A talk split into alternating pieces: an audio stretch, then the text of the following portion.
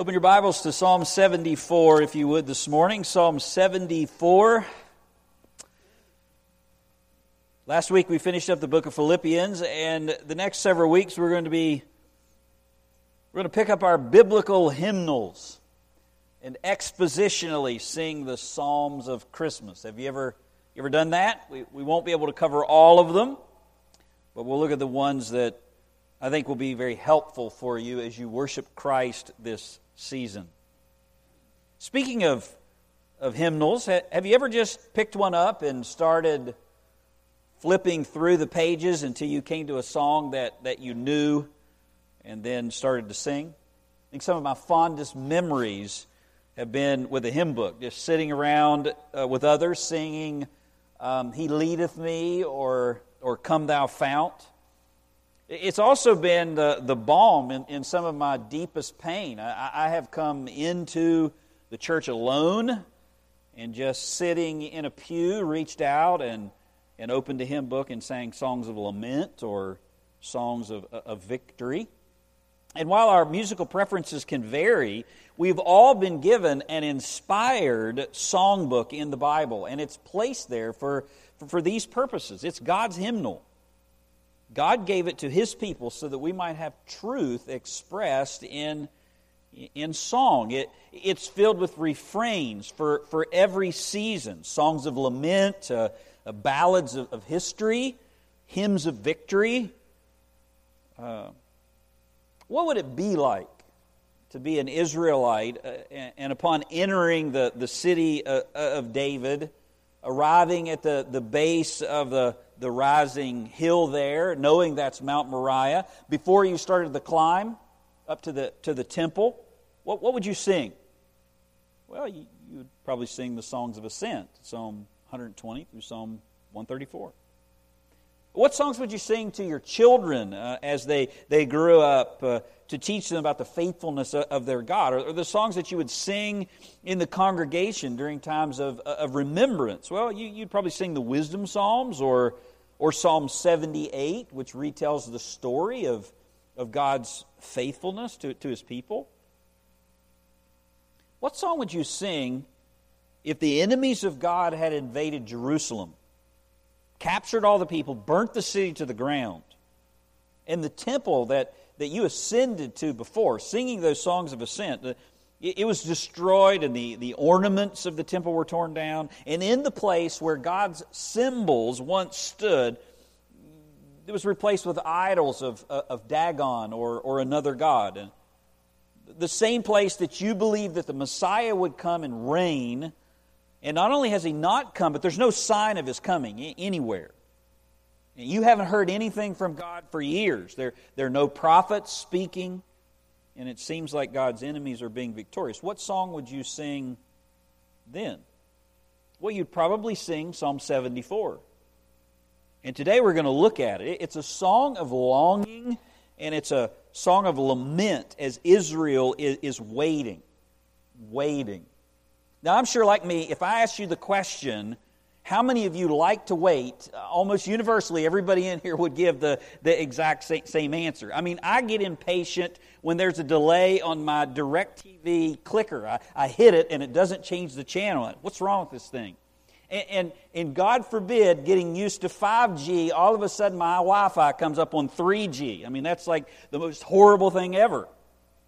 We as human beings do not like to wait but it's one of the most common requirements of our time on earth.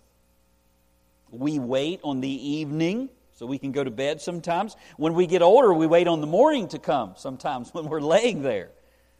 And we all have to wait on God, which is what this psalm is about, but under some very specific circumstances. it's a song that gives you the idea uh, of, of the feeling behind the words, O come, O come, Emmanuel. Eh, we sing about the coming of Christ with, with joy because he's already come and we know he's come. But, but those songs would have taken on a completely different tone on the front side of the cross, wouldn't they? I mean, Psalm 74 is, is, is a song of waiting, waiting on something to change. Psalm 74 is also historically significant. I, I, mean, I don't think you can preach this psalm without at least making mention of this. There were millions of Jews that sang Psalm 74, longing for a different deliverance. Uh, Psalm 74 is etched on a stone memorial for the, for the main synagogue in, in Munich that was destroyed on November 20th, 1938, at the, the Kristallnacht pogrom, which was also called the uh, the night of broken glass, whenever the, the Nazis burnt the, the main synagogue there to the ground and, and started their evil extermination of the, of the Jews. The center of the memorial for the synagogue is etched with verse 4 of Psalm 74. Your enemies have roared in the midst of your meeting place, and they have set up their own symbols or signs for signs. Um, the Jewish people could then could, could sing this song in the right key.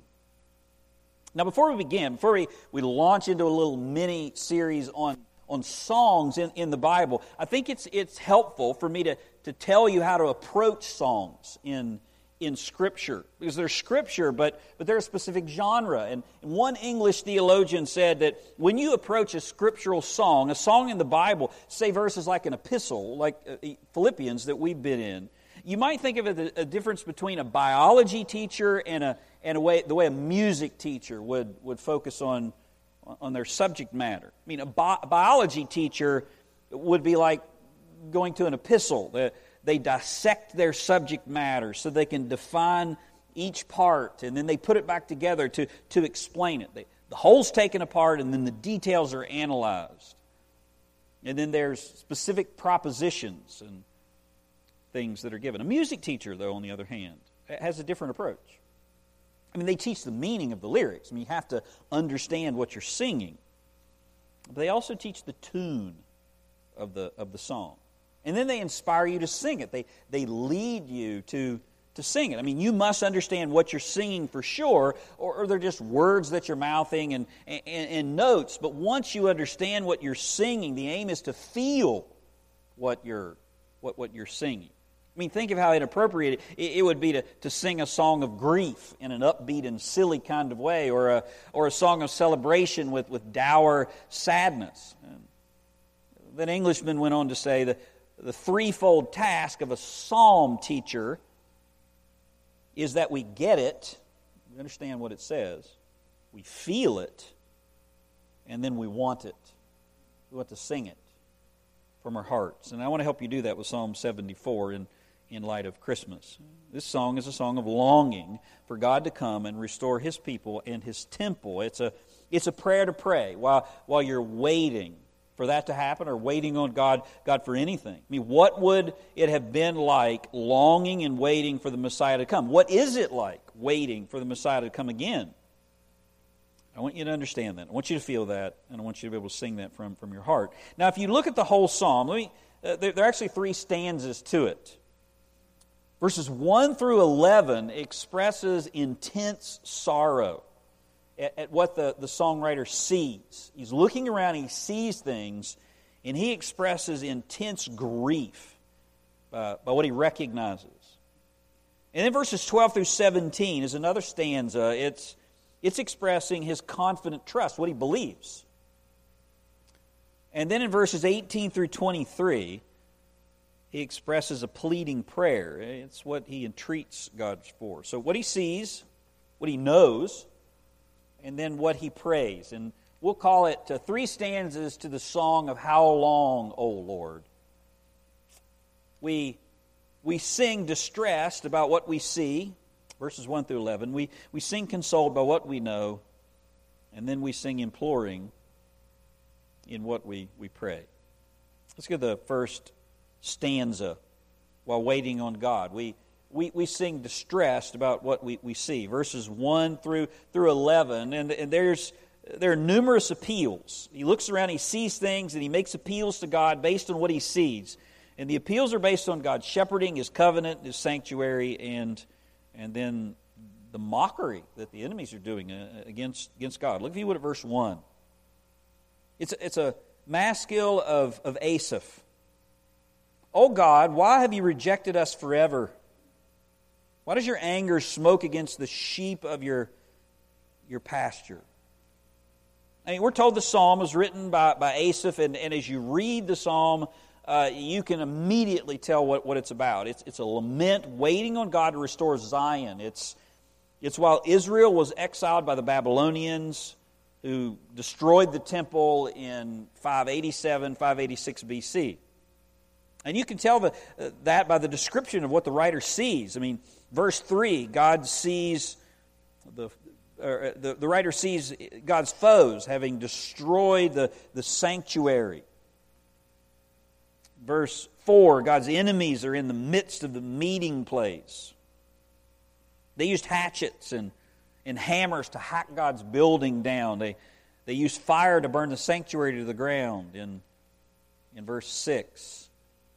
And they, they boast loudly and defilingly as they, as they do it in verse 7. They, they burnt your sanctuary to the ground. They've defiled your, the dwelling place of, uh, of your name.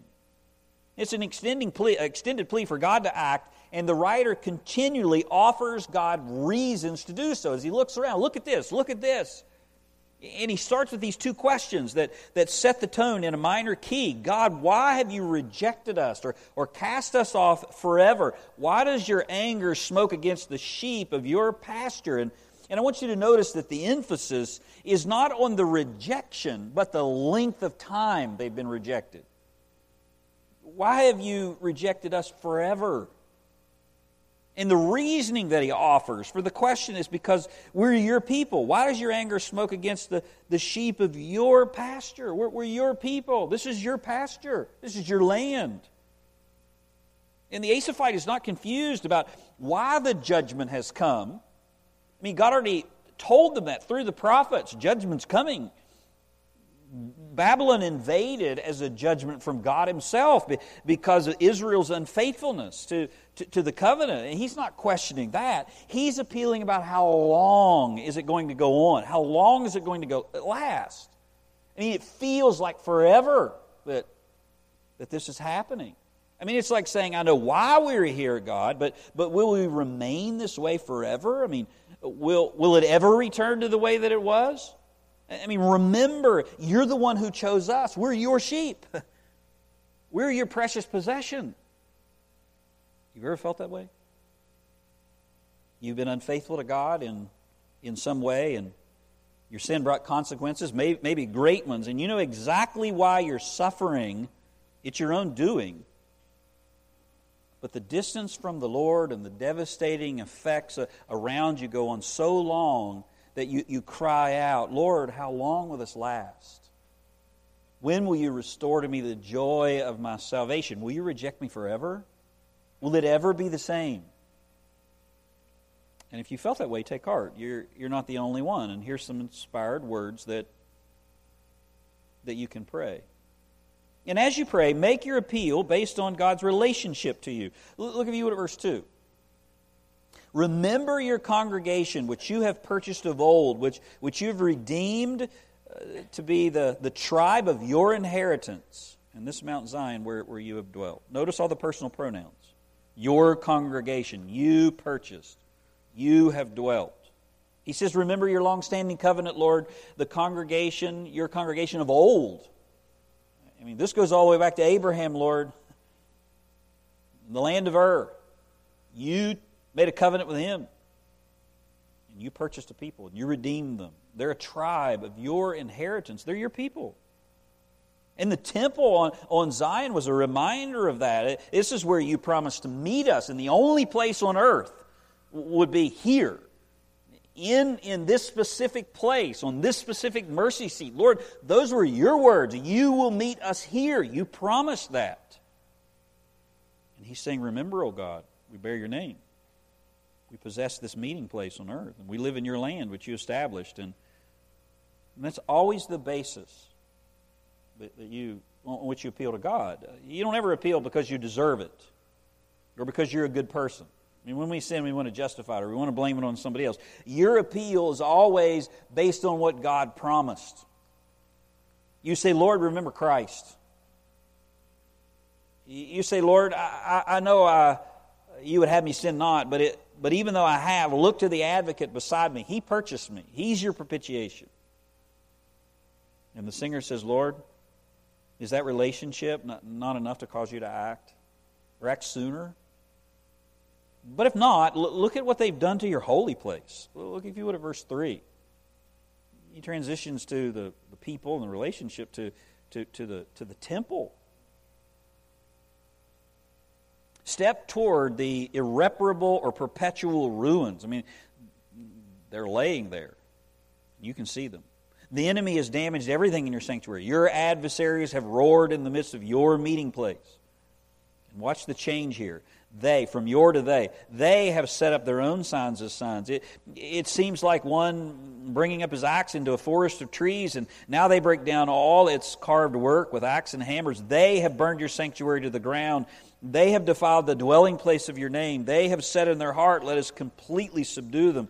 They have burned all the meeting places of God in the land. He says, Look, look around. Look at what they've done. Look at what they're doing. They, have roared like defiling animals in the very midst of your sanctuary, where only your people and your priests should be.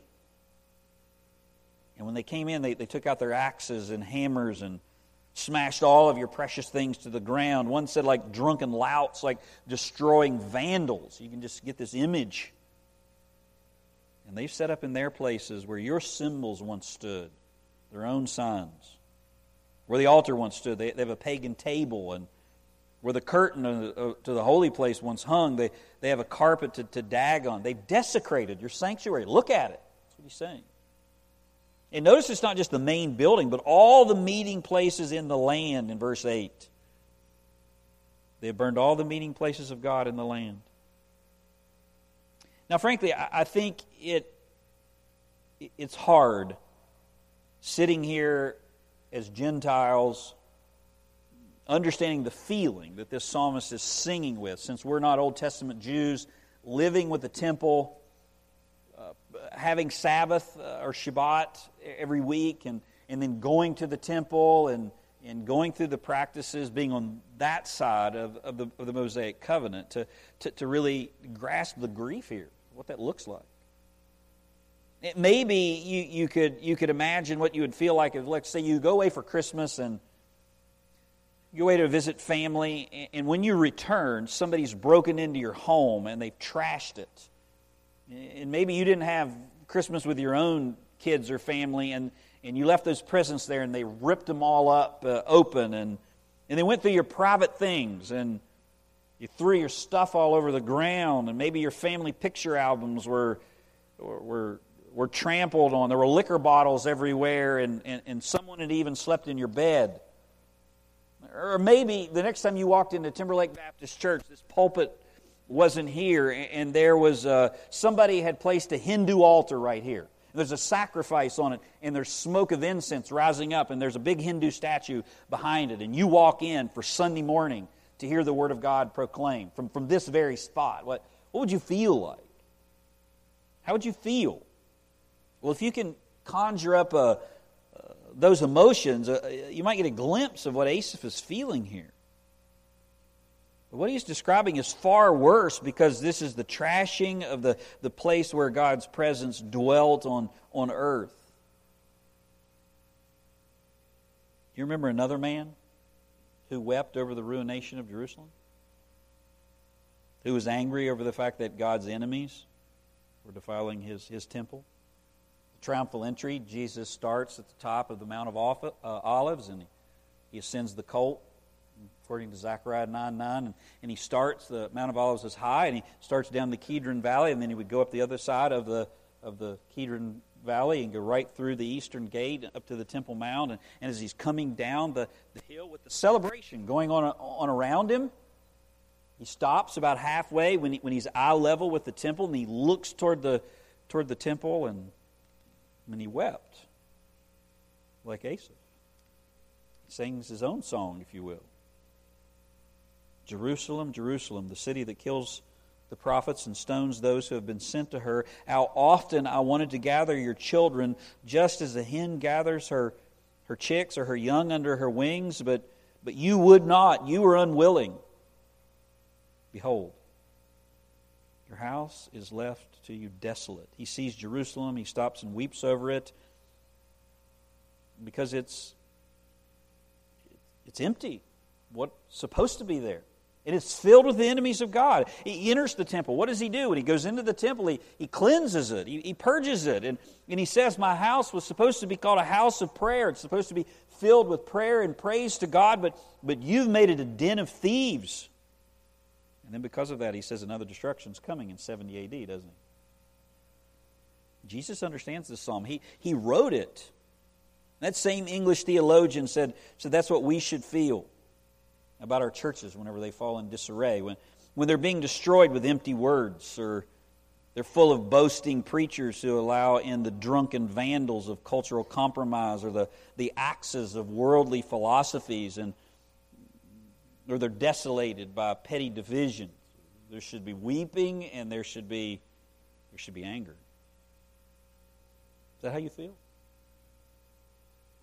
Is that how you feel when Governor Northard Thornton begins to lecture the church on what is worship. Feel free to listen to him on governing of the Commonwealth because that's his role. But there's a boundary, the doors of the church. Is God's sanctuary. No human leader defines what is worship, only God does that. You have the Lord if the Lord, though, will not act on behalf of the sheep or on behalf of the temple, maybe he'll respond to the enemies mocking God himself. Look, if you would, at verse 9. We do not see our signs. There's no longer any prophet, nor is there anyone among us who, who knows how long. How long, O God, will the enemy taunt you? Notice the change there. Shall the enemy treat your name disrespectfully forever? He talks about signs here. I mean, just like a, a young lady may give her, her sweetheart a picture in a locket or, a, or maybe a letter you know, to, to tuck in his jacket pocket as, as he goes off to war, deploys. It's a symbol of her love. God has given Israel symbols of his love. The Ark of the Covenant, the table of, of shewbread, the golden lampstand, and and the writer looks, but they're all gone. They're, they, uh, we do not see our signs, they're, they're, they're not there. And he gave them so the people would have something to look at and remember his love, like, like, the, like the letter that that soldier would carry it around. He, he would read it over and, and over, and he would think, How long, how long before I can see her again? And, Asaph says God's people are to do the, do the same thing. That's the purpose of, of the temple. They go there and they're reminded of the Lord. And and while his people are physically separated from him, he sends his prophets to speak his words of encouragement and correction, just like that letter in the pocket. And, and they're all trashed and they're all gone. There's no temple, there's no symbols, there are no prophets. And the silence is deafening. And it's going on and on. My grandmother bought me the first Bible that I ever owned when I was an unsaved teenager. And I can still picture it. It it had a little zipper that went all the way around it. There was a little dangly cross, and you grabbed a hold of the cross and you unzipped it. And it sat dusty and silent while I indulged in sin as a young man. But after I came to Christ, I found that Bible and I remembered her faithfulness. Uh, I remember that was a symbol of her love for me. She wanted to give me what what she had. And I was too foolish to listen. What sign of love? Temple and all of the, the things that are, that are part of the temple were signs of God's love for Israel. What sign of love has God shown you that you might be overlooking? Were you brought to church as a, as a child? This is a sign of God's love. Can you sing songs of grace by memory because they were, they were taught to you? I mean, you realize that every day there are people that wake up on this planet, and there is a Hindu God with incense burning in their homes, and they never hear the words of Christ. They never sing the songs of, the faith. And you have you have probably Bibles collecting dust in, in, in, your home. Those are, those are signs of, that God loves you. Do you know the gospel story? Those things are signs. Are those signs silent now. All of them give an evidence of God's grace toward you. Don't reject them, or, or worse, mock them in your unbelief. In verse 10, how long, O God, will the enemy taunt you? Shall the enemy treat your name disrespectfully forever? Notice time again. How long? The song begins with, How long, O God, will you cast us off forever? And now in verse 10, How long, O God, will your enemy taunt you? Is the, is the enemy to revile your name forever? Have you ever asked that with the, with the mockers in the world? Will the vandals that are dancing in the sanctuary and mocking the, the God it represents be able to continue forever, Lord? How, how do you feel whenever you see that? Will, will you feel this way? Look at you would at verse 11. This is how you feel. Why do you withdraw your hand, even your right hand, from within your bosom? Take it out, destroy them. That's how you feel when you see them mocking. Don't withdraw your hand. Don't keep it in your pocket. It's a referencing of the sword hand you know, it's, it's like the gunfighter that, that just that has his hand, but he never, never draws it. Take your hand out of the crease of your garment and strike them. That's what he's saying. Why, do, why are you not doing something for us, and why don't you do something about them? Why does your hand seem absent in my life? And why don't you strike your enemies down? You, you felt both of them, haven't you? You've asked, Where is God in your own life? And you've asked, Where is God when evil temporarily triumphs? And, and when you ask those questions, you need to remind yourself of what you know, not just what you see, which is the second stanza of the, the song. We sing consoled by, by, by what we know. Look, if you would, at verse 12. Notice the transition here in verse 12. Yet Yet God is my king from old, who works deeds of deliverance in the midst of the, the earth, works salvation in the midst of the earth. I mean, if the psalm starts on in a minor key, it changes here in verse 12. Changes key because it changes focus. He moves from what he sees in the sanctuary, what he looks around, it's desolate, now to what he knows about, about God. One commentator said the things that that I grieve in verse 1 through 11 now engages the things that I believe in verses 12 through 17. And so, in the second stanza, he, he declares who God is and what God does. He is king from old in verse 12, and, and he has worked salvation on the earth. He is sovereign and he is Savior. And, and then he goes example by example of how God has done that. Uh, he's king over enemies in verse 13, over beasts and monsters in verse 14 over the flood in verse 15 and over creation in verses 16 and, and 17. If you ever have a child that's, that's scared of the dark or monsters under the bed, Psalm 74 is a great psalm to take them to and read them. Notice all the personal pronouns you, you, you, you. They're all in the uh, emphatic position, meaning he's saying, You and you alone have accomplished these things. You alone are, are king and savior over our enemy. Like when you divided the Red Sea in verse 13. Verse 13, you divided the sea by your strength.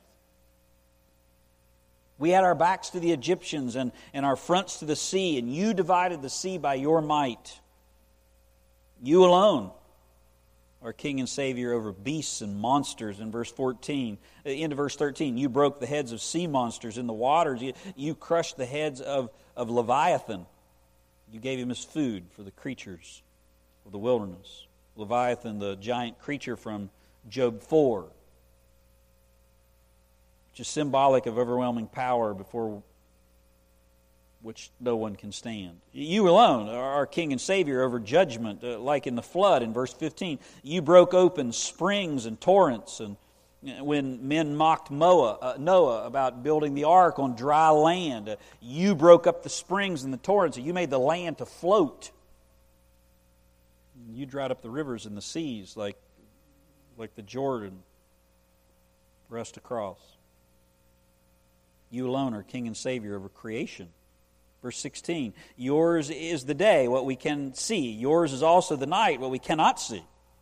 You prepared the light and, and the sun. You established the boundaries of, of all things. I mean, what's he saying? He's saying, even though he looks around and he sees all these things, the psalmist sees all this destruction and God's enemies triumphing, he says God still stands as king. And even if you have no place to go, with the proverbial Egyptians at, at your back and the sea in front, God is able to divide the sea. And just as He commands the greatest beast ever created, and He can crush the head of, of any monster, and all those times it's helpful to remember that, that God is king. One writer said it's vitally important whenever you see the temple in chaos ravaged by Leviathan type creatures that, that are much stronger and bigger than you and when you see a church ravaged by sin or bad leadership and it becomes useless because of compromise, you should remember this. It's helpful to remember in those times that, that God is sovereign even over chaos, and He can bring order out of disorder. And just like He was the master over chaos in creation, He can be master over your chaos. He wants you to see it, He, he wants you to feel it. He draws the boundaries uh, with the seas where, where they can go and no farther. I mean, have you ever thought about how ridiculous it is to do what I do on a regular basis in you? I mean, what is the draw to go sit on a beach in a chair for like hours upon hours and just stare out into the, you know, into the, besides catching a tan? I mean, what's the draw? And you're sitting there, you're watching the waves come in, and you know there's a boundary. They cannot come any farther than this. God is the one who drew the boundary. That's what he's saying. And God does the same thing with evil. You remember in Job? He put Job in Satan's hand. He gave Job permission, or Satan permission, but he says he can go, you can go no farther. And just like he made the boundaries of summer and winter and spring and, and fall in verse 17. You've established all the boundaries of the earth. You established all boundaries, Lord. You've made summer and winter. He establishes all the boundaries, including morals ones, like what's right and wrong. Not you, not me. You don't get to decide. The culture doesn't get to decide. God establishes the boundaries. And the boundaries are there even whenever the, the culture floods over top of them. And that's what you need to sing whenever you look around and what you see is dark. And, and then you keep praying until God answers. Let me show you the third stanza here. This one's quicker. We sing pleading in, in what we pray. Verses 18 through 23, there's seven pleas for God to act in, in prayer. Here's verse 18. Notice the change. Remember this, O Lord, that the enemy has reviled and a, a foolish people has spurred your, your name. Remember the enemy who scoffs, verse 18. Remember the vulnerable people. Look, look at how vivid of an image this is in verse 19. Do not deliver the soul of your turtle dove to the wild beast. It's like a helpless dove being, being handed over to, to a ravenous wolf. Remember your covenant and your own promises in verse 20. Consider the covenant. The dark places of the land are full of habitations of, of violence. Verse 21, he, he says, Don't let the oppressed be forgotten. Verse 22, remember how you're, you're reproached. Verse 23, don't forget the voice of your adversaries and the uproar of those who rise up against you which ascend continually. My Hebrew professor, Bill Barrick, said, surprisingly, this psalm does not end with, with the way it began. It doesn't end, don't forget the sheep of your pasture or remember your congregation. That's how it, how it begins. He says, don't forget your adversaries. It, it ends with a plea for God to execute judgment against those who have destroyed the sanctuary and deported the Lord's people. And while that's somewhat fulfilling, the Psalm's ending is not. I mean, it's somewhat fulfilling whenever we think about justice. God, would you bring would you bring justice? I mean, everybody wants justice just for somebody else, not me, right? I want mercy, but I want justice for everybody else.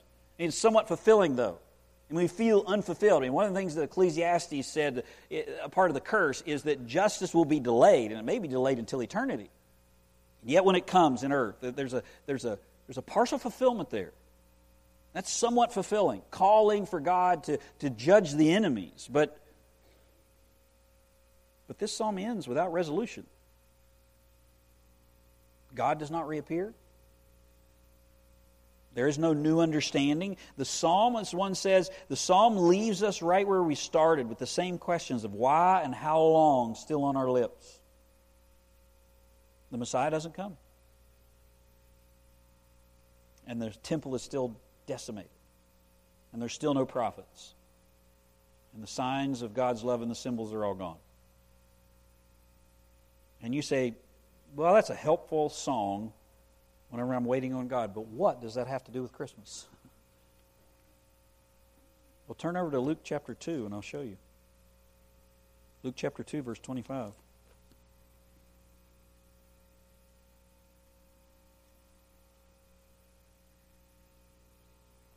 Oh, I wish I was. I wish I was smart enough to see all these connections with the help of others. Luke 2 25. So, for uh, almost 600 years, Psalm 74 as a prayer remained on the lips of God's people without resolution. The temple was rebuilt, but they went from the Babylonians to the to the Persians, to the Greeks, to now to the Romans, and the people were still scattered, and God's enemies still reigned, and the Messiah had not yet come until verse 25, Luke 2. And there was a man in Jerusalem whose name was Simeon. And this man was righteous and devout, looking, longing for the consolation of Israel. And the Holy Spirit was upon him, and it had been revealed to him by the Holy Spirit that he would not see death before God answered that prayer. Before he had seen the Lord's Christ. And he came into the in the spirit into the temple. And when the parents of the child uh, brought in the child Jesus to carry him out for the custom of the law, he took him in his arms and arms and blessed God and says, "Now, Lord, notice the time references. Now, Lord, you are releasing your bondservant to depart in peace according to your word, for my eyes have seen your salvation, which you have prepared in the presence of all the peoples, the light of revelation of the Gentiles and the glory of your people Israel. What was Simeon coming to the temple every day looking for? The same thing Psalm 74 is looking for consolation of Israel. And Santa, uh, uh, Simeon and Anna had sung Psalm 74 many times, no doubt, watching and, and waiting until the day when a couple from Nazareth showed up to dedicate a baby, and the Holy Spirit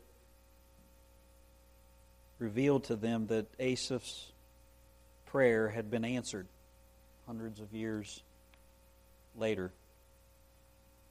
And you recall, not in this passage, but right before, how God begins to answer the prayer? Do you remember what God sends first? He sends a prophet back into the land and there hasn't been any prophets. And he begins to read that letter. The prophet John the Baptist pulls the letter of God from the pocket of the, the wandering, wandering Israelite and begins to read it again. They're reminded. And he reveals his answer to, the, to this couple through, through signs of the covenant. They come to the temple and they make an offering in, in the temple. And that's how Simeon sees it. When you look around, does it look dark? You see darkness in every nook and cranny. Are you waiting on God to come to do something about this, this cursed world? I mean, you see men like drunken louts triumphing over God's church, it seems like. Do you think, how long, O oh Lord? Then, then you say, well, what do I know? Do you know that Christ is sovereign and working salvation on the earth? even in the midst of all that, uh, sovereign over his enemies, over beasts and monsters,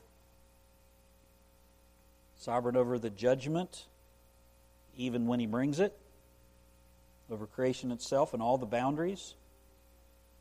He stops the cultural flood wherever he chooses and allows it to flood wherever he chooses. And, and he also sets the boundaries of whatever afflicts you. And it can go no farther than what he commands.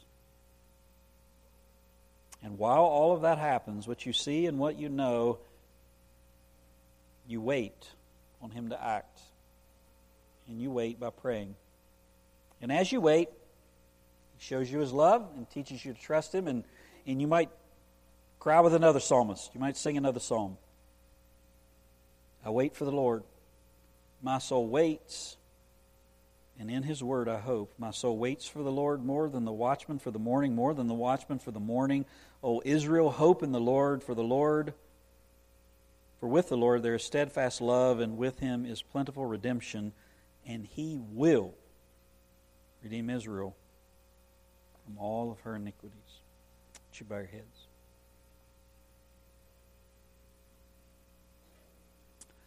Father, as we come before you, we give you thanks for the songs that you have placed in your word. I give you thanks, Lord, that you, you help us to, to understand what we're singing, but you also help us to feel it. And um,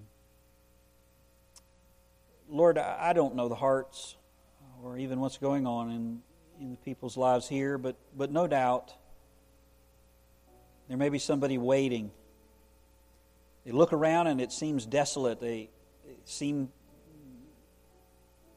things devastated in all different areas. And and maybe they're praying for a loved one. Maybe maybe something. Who knows? You do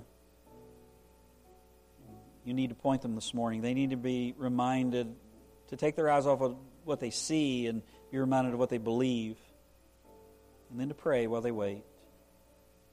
Lord, I thank you that you will redeem your people in your time. And we say, even this morning, we, we long for your coming, Lord Jesus. We look forward to the day in which you will reign on earth and in heaven.